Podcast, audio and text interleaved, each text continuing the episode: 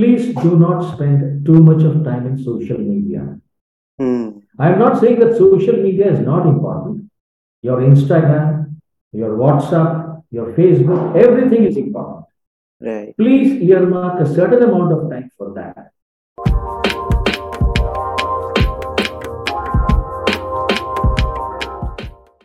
Hello guys, welcome back to another episode of Jay Thakkar Show. Today we have Srinivasan Balasubramanian sir. He is Dean of Thadomal Shahani Center for Management. Sir has been in education industry and has more than 40 years of experience in uh, BFSI and ITES and he's Dean of Academics at TSCFM. It's an honor to have you on the show, sir. Thank you so much, Ajay. So, sir, uh, being in education industry, uh, what is the current status of, if, if we can generalize it for our uh, whole nation, the current status of education industry in India, and how can uh, this new education policy can uh, can play a critical role in strengthening the uh, education system? Okay, I think thank you very much for having me on your show, Jay. It's all Uh, so first, let us understand. Earlier, we had an education policy, and that education policy has been replaced by the new education policy, that is NEP Yes. 2020. Yeah. Now, earlier, if you see, the thrust of our education policy was access and equity, which means Mm-hmm. when the original education policy was conceived, not many people were educated, and therefore, the biggest objective, or ra- or rather, I would say the strongest objective was to involve everybody into education. But now the thrust has changed. Now it has become access, affordability, and quality. So this is a major change with the new policy as compared to the earlier policy. Uh, do you want me to elaborate on that further? Yeah, yeah, sure, sir. So what happens is in the earlier, we had, you know, a root system of uh, studying, and we were interested in seeing that a student gets a degree. He has to be educated. Hmm. Because you must understand that India came from a, at a 30% literacy level, and today Hmm. we are at 74. Yeah.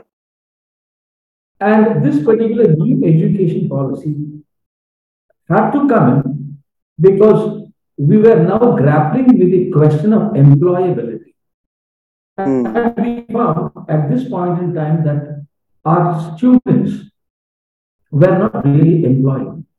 Hmm. So the new education policy has got a great deal of thrust towards this particular angle of employability, improving the employability quotient of a student. Hmm. Right. So, sir, like, uh, because uh, after COVID, uh, especially, there is a lot of penetration of uh, internet in uh, towns, tier three, tier four cities, and villages of India. And this penetration, this rate of penetration is increasing exponentially, especially after COVID. And because of this penetration, we are seeing a lot of edtech industry, edtech companies coming in uh, in the education in, in the education market where uh, people are teaching through applications through videos uh, through animations. And uh, it's it's been said that education in this edtech sector is going to boom in upcoming years. So how do you see the edtech playing a role in uh, in our education system let's say down to 10 years or 20 years uh, in future Oh, okay, okay. See, I perfectly agree with you that post-COVID, EdTech has taken a huge traction. yes Now, we must first understand what EdTech is. Hmm. It's nothing but a combination of computer hardware, software, and education. That is education theory and practice. And the idea is to facilitate learning. hmm. right Now, EdTech industry, I think, was a very smart industry. It very quickly adapted to this digitization. And it took upon itself the very important, uh, you know, the burden of educating pan Hmm. because everyone during this COVID pandemic had to sit at home Hmm. Right. and there was no other choice. Right. And every parent was concerned how they can make up for this lost time. And this EdTech really came as a sort of a boon for the Hmm, entire right. entire education industry. Right. So when you want to have an EdTech, you need to have digital infrastructure, the technology. You also need, you know, necessary amount of people who are conversant with that. You need a Mhm. teacher who understands that. A student who has got to be educated as to how to use that application. Right. Right. So this is what, in short, is what the EdTech is all about during the last two years. Now, according to me, uh, when you ask me a question as to where do I see the EdTech industry in the next uh, couple of years or say Hmm. next 10 or 15 years. Uh, so my own take is, uh, first, there is going to be a major shakeout happening in the EdTech industry. Right. Meaning not many, you know, many of the EdTech are not so very robust. Hmm. Uh, and therefore, they are unable to withstand the headwinds. And I think they may simply fold down. And this has already started happening. At the same time, I would also see parallelly consolidation is also happening. You know, where bigger players take on the smaller players, Hmm. where bigger players are also probably taking over uh, players who have who are who have a brick and mortar system of education Hmm. And therefore, why they are taking over is because today it makes sense for the bigger player because of cheaper valuation. So that is one thing. Hmm. Secondly, I think again, uh, in the initial phase of business, the edtech sector may slow down and then it will consolidate and then it will log on a growth. So it's going to be a little bit of, if you see the graph, it will come uh, slightly down Hmm. and then consolidate and then it will take up. Okay. So there will be degrowth in the short term. In the medium term, it will consolidate. In the long term, it will grow. Now you may wonder why I'm telling you this. Yeah. Yeah. Why is it going to grow in the long term? Then I can give you two important reasons for this. Hmm. The first, of course, is the new frontier of language. I'm sorry, new frontier of knowledge, not language. I uh, corrected. New frontier of knowledge are going to make its appearance. And it's going to be really, really like, for example, no one had heard about machine learning those days. Yeah. No one had heard about robotics those days. No one had heard about artificial intelligence. So in next 10, 15 years, you could come across so many weird subjects, Hmm. so many weird Right. topics. Right. And there, is, there are going to be very few people who will know this. And the whole Mm. world, world want, want to be knowing this particular topic. And therefore, EdTech is the only way to bridge this education gap. Hmm. Right. Right. That is one thing. Now, secondly, if you see our NEP 2020, Hmm. it has set itself a very laudable target, you know, of 50% gross enrollment ratio in the higher education by 2015. Sorry, 2035. Hmm. So by 2035, if we have to achieve a 50% gross enrollment ratio in the higher education from the current 24 to 26, imagine the number of students who are going to be into the market. Right. And if these number of students come into the market, you definitely need infrastructure. Right. And I'm sure that it will be impossible to create that kind of infrastructure within Mhm. next 15 years. First of all, Hmm. it may not be feasible. Hmm. And it, I think uh, uh, it, it is also not doable, basically. And Hmm. therefore, what happens? The EdTech comes in and they would bridge the gap.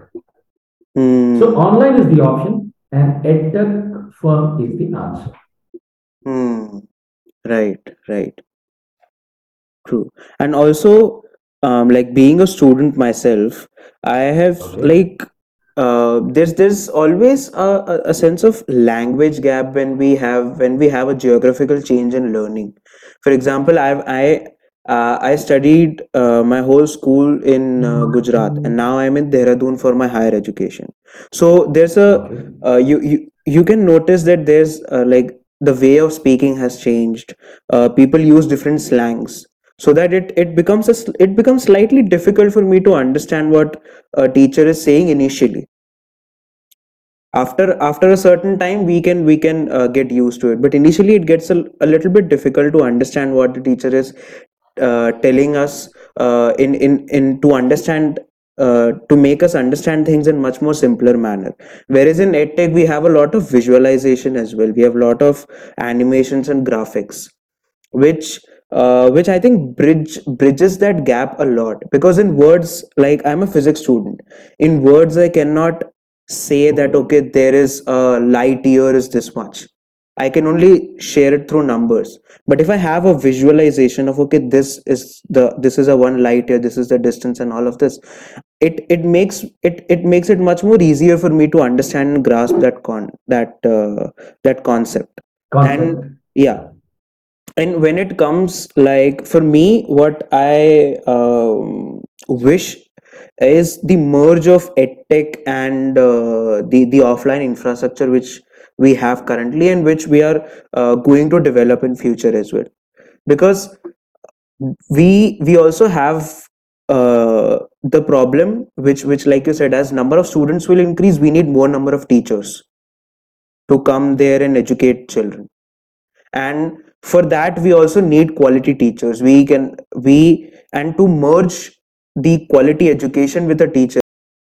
One teacher can teach to a very large scale of students. Because because of because the help of graphics and animation now where one teacher has the capacity to teach let's say around 100 student at a time because of that a teacher can scale to 1000 students and with help of graphics that barrier of understanding uh, that barrier of not being able to understand the language and slangs the general slangs of that geographical area that will uh, bridge a lot that, so that's how i as a student i wish that that could be a good future of edtech merging with the offline infrastructure which we have Okay. Okay. Uh, I think I have a slightly different take on that. mm-hmm. Uh, what I feel is going further, you would always have, you know, what is called as a hybrid type of learning, Mm-hmm. where a teacher would be, you know, there's a teacher who goes online and who teaches absolutely Mhm. fine. Yeah. But I've also found during my last three years, uh, Mhm. getting into this online business of teaching, that to have a connect, there needs to be a physical, uh, you know, interaction between the student and the Mhm. teacher. right right So I'll give you a very simple example. Like, for example, I think uh, Byju's took over Aakash. mm-hmm. Simple example. Yeah. Now, Aakash is actually Aakash uh, classes. They are all physical classes. They are spread throughout throughout India. yeah Right. Now, why would By- Byju ever do it when they have had a lot of valuations when they were doing purely online? mm-hmm. So I think somewhere this hybrid methodology would get in. So probably the student would come, would be taking online sessions for 15 days. Maybe one day he will come to the school or the class mm. or the college. Or probably he could take online for say a week and probably come one day, meet with the teacher, probably interact with him. If he has got any queries, we talk with him. In fact, that is a kind of model that we have been doing for our BFSI sector here in Shahani Center for Oh. Management. wow Mm. interesting So, So, sir- immediately what we do is, sorry, yes continues so what we do here in Harumur we have centers in, you know, Indore, Pune, uh, Vadodara, Ahmedabad, oh, wow. So we have a hybrid room here where students from Mumbai come here in Mulund campus, Mhm. that is in Mumbai. Then students from Indore will be going to our Indore campus. Hmm. Students from Pune will go to our Pune campus. Students from Vadodara will go to Vadodara campus. And here the teacher is teaching, and the connect is also established. The uh, domain expertise also is a person who who actually uh, gives a lecture from this particular place. Hmm. So that's how it works. And I think this has been a reasonably successful uh, experiment because we have found that after we started this, the, the kind of connect between the teacher and the student has actually fortified, has increased. Right. Interesting. And sir, being a teacher, uh, you you might have gone and taught a lot of students, and every every student has a different kind of personality altogether.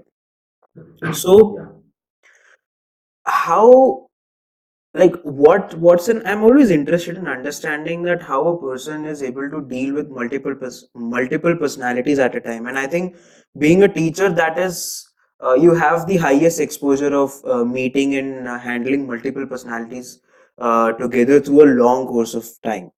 And I, I just want to know how how's that experience?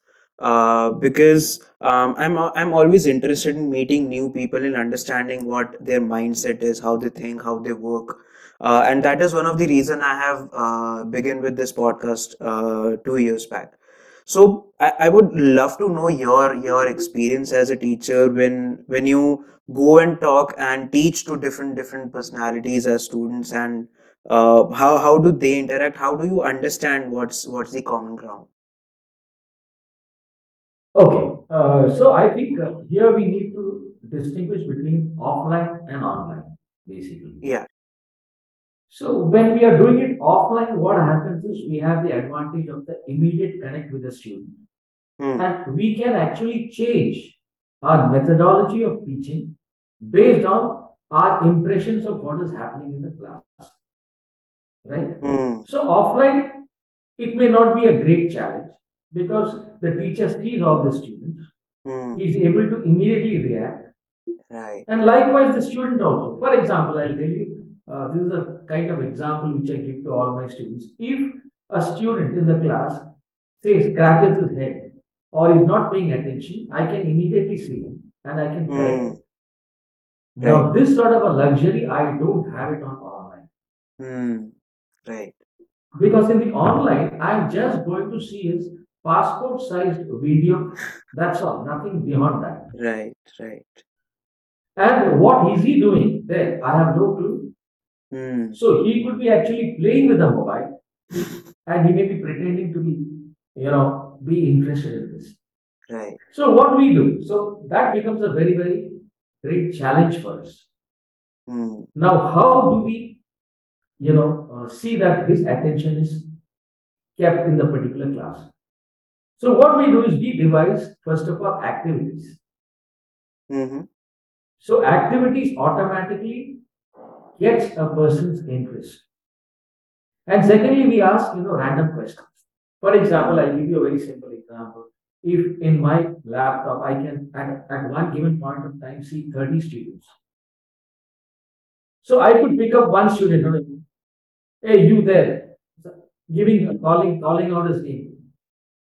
Say, uh, hi, Ritu, what do you think about this particular question? Hmm. And suddenly move on to somebody else who is the end of the tile, you know, end of that particular video tile, I can ask her. So that way we ensure that there is some sort of an engagement which a student has. It is difficult. I'm not saying that it's going to be easy. Online Yeah. teaching is a very difficult thing. Uh, Right. and here you need to understand the psychology of the students also. See, Hmm. what happens is many of the students, they take this from their residence Yeah. and they have the comfort of their residence. So there the Hmm. mother is cooking, the daughter, the sisters are moving about, the brother is making noise, and from outside the noise comes. Right. So in this particular scenario, to get the attention of the student becomes a real, real challenge. Hmm. Right. So what I tell them is, I tell them, I know that you are in a very challenging situation. I do agree to that, but you must consciously, consciously see that you pay attention in the class. Hmm. And I would say that please do not show your photograph. I am not interested in seeing your handsome faces. I am interested in seeing your face. And if you want to excuse yourself, just put it on the chat box and then come and resume after two or three minutes. For whatever reasons you're, going to take, it's perfectly all right. So what you have to do is you have to give a little bit of liberty to them. At the same time, hold them. Uh, not in such a Hmm. manner, otherwise there will be a drop-off issue. We do not want that. also. Hmm. Because today's students are, you know, they are very clear cut in their understanding as to what they want and what they do not want. Hmm. Right. So it's a challenge, no doubt about it. Right. Hundred percent. So, sir, uh, having uh, having this this vast career in education system and being uh, dean of uh, of T- TSCFM, uh, what what do you think how a student should think on upskilling themselves? Because right now, as as we see that there's a lot of competition in uh, in in employability itself. Many students are into startups, and there's competition in even in startup as well. Investors are uh, looking for only those startups which can which they can trust on that I, I'll, I'll get some uh, result on. And even in employability companies are looking for top person who has all the skill set available. So how can a student perceive the world in a sense where uh, where they can understand I want to upskill and how can uh, they they upskill themselves? Uh, I think uh, your question is a very wonderful question, and it's also very, very challenging to uh, answer that also. So, first of all, I think uh, your question itself has got three subset questions. What is upskilling? hmm Why must you upscale? And how you must upscale? These are the three questions that I need to answer to a student. And if he is convinced about all these three, the answers to these three questions, then you can be sure that uh, I am a successful teacher. hmm right So now the question is, what is upskilling? Now, I, I would tell, I would first, you know, educate the student and tell him that, see, look here, you need to upskill because you are going to add value to your existing skill.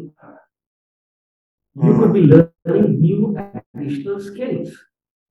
And technically, you are going to be learning those skills which are relevant and which is required, which means this is going to improve your employability quotient, which will hmm make you more easily employable so that you are able to transit from the campus to the corporate. That is going to be my hmm the importance of upskilling is something that which I'll tell him.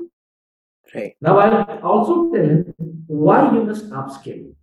I Hmm. told him what is upskilling. I'll tell him why you must upskill. You hmm must upskill because it provides you with a different career options. hmm It gives you an edge in this competitive environment. It gives you an edge over your colleague. right It helps you to progress in your career. right And not only that, by upskilling, you are able to adapt yourself to the changes in the industry. And lastly, of course, you can add this into your CV. hundred percent So I have answered why you must upskill. And then right I now have to provide him with a way in how he is going to upskill. hmm So Right. my mantra to all my students has been become forever a learner. You hmm have to be always a learner. right Learn, learn, learn, learn and be conversant with technology because that is the great career differentiator. hmm right In today's world, there are a lot of options. I would say that this particular generation is very, very lucky as compared to my generation because of the options you have. right And you could learn your skills either on your own and gain formal qualification. You can learn anything in a budget friendly, cost effective, and convenient manner.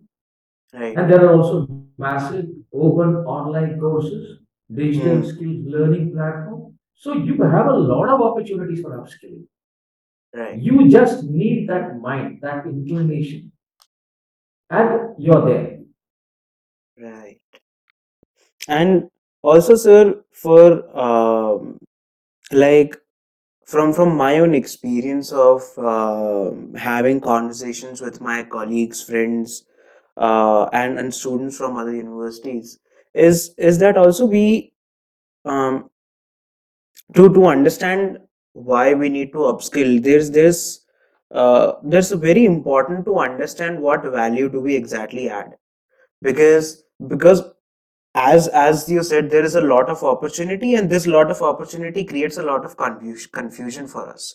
Like what should we go and i'm interested in this i'm interested in that i'm interested in that as well. So what do i select what value should i exactly add so that everything goes in line uh, which which makes me more uh, credible uh, or more employable uh, than my competitive friends? And and how how should one student understand uh, that uh, that solve that confusion So I think uh, probably everyone here would agree that each and every one of us are adding value to are adding value in one way or another. mm-hmm. Let's take a very simple case. If you were to look around and if you were to see your friends, they are your friends because you are adding value to their life, either Hmm. emotionally or through intelligently. Somewhere you are adding value. right right So this value add principle is existing throughout. In fact, I tell in my class that between two daughters which a mother has, a daughter who helps the mother in the kitchen Hmm. gets a better treatment than a daughter who doesn't. That's because the Hmm. other daughter is adding value, is helping her mother. Hmm. in. So likewise, when you come to the corporate, if there is a manager he is going to take a person, interview a person, he is Hmm. going to first see whether he is be able to add value to this particular organization. right Now, the only way you can know is by his credentials. right Has he studied? Does he have a certificate? Is he, is he, uh, does he know coding? Is he good in digital Right. skills? Once he comes in, I mean, that becomes a passport for entry at least. So I believe that every student has to be sure what value he would like to add, Hmm. depending upon what that value is going to add to his passion. So passion is Hmm. very closely related to his value add right right And that way it should be able to, you should be able to solve this equation, I think. yes And 100% I personally believe that this new generation is absolutely very intelligent. They know everything. They just need, you know, sort of a push and they will, they will do it. yeah 100% sir sir uh, how was uh, this this whole uh, conversation for you if if you have any any Conversation was, uh, any advices for for youngsters yes, I think uh, our, my, my simple advice to all the students when they are in this uh, journey of upskilling and getting, getting into news is please do not spend too much of time in social media. hmm. I'm not saying that social media is not important. Your Instagram, your WhatsApp, your Facebook, everything is important. right Please earmark a certain amount of time for that. Now, I know it's going to be very difficult. So, I will tell you the type of advice which I have been giving to my students. And probably if it is going to be good for you, please go ahead. sure So, I tell all my students to please download some of the important news-based apps, like for example, Economic Times app, Business Hmm. Line app, moneycontrol.com app, or any app which is, you know, which can give information, which can give knowledge. hmm. And I tell them to read this from that smartphone. Hmm. And I tell them that you need to follow just one single important principle. Hmm. You are definitely going to see your WhatsApp messages.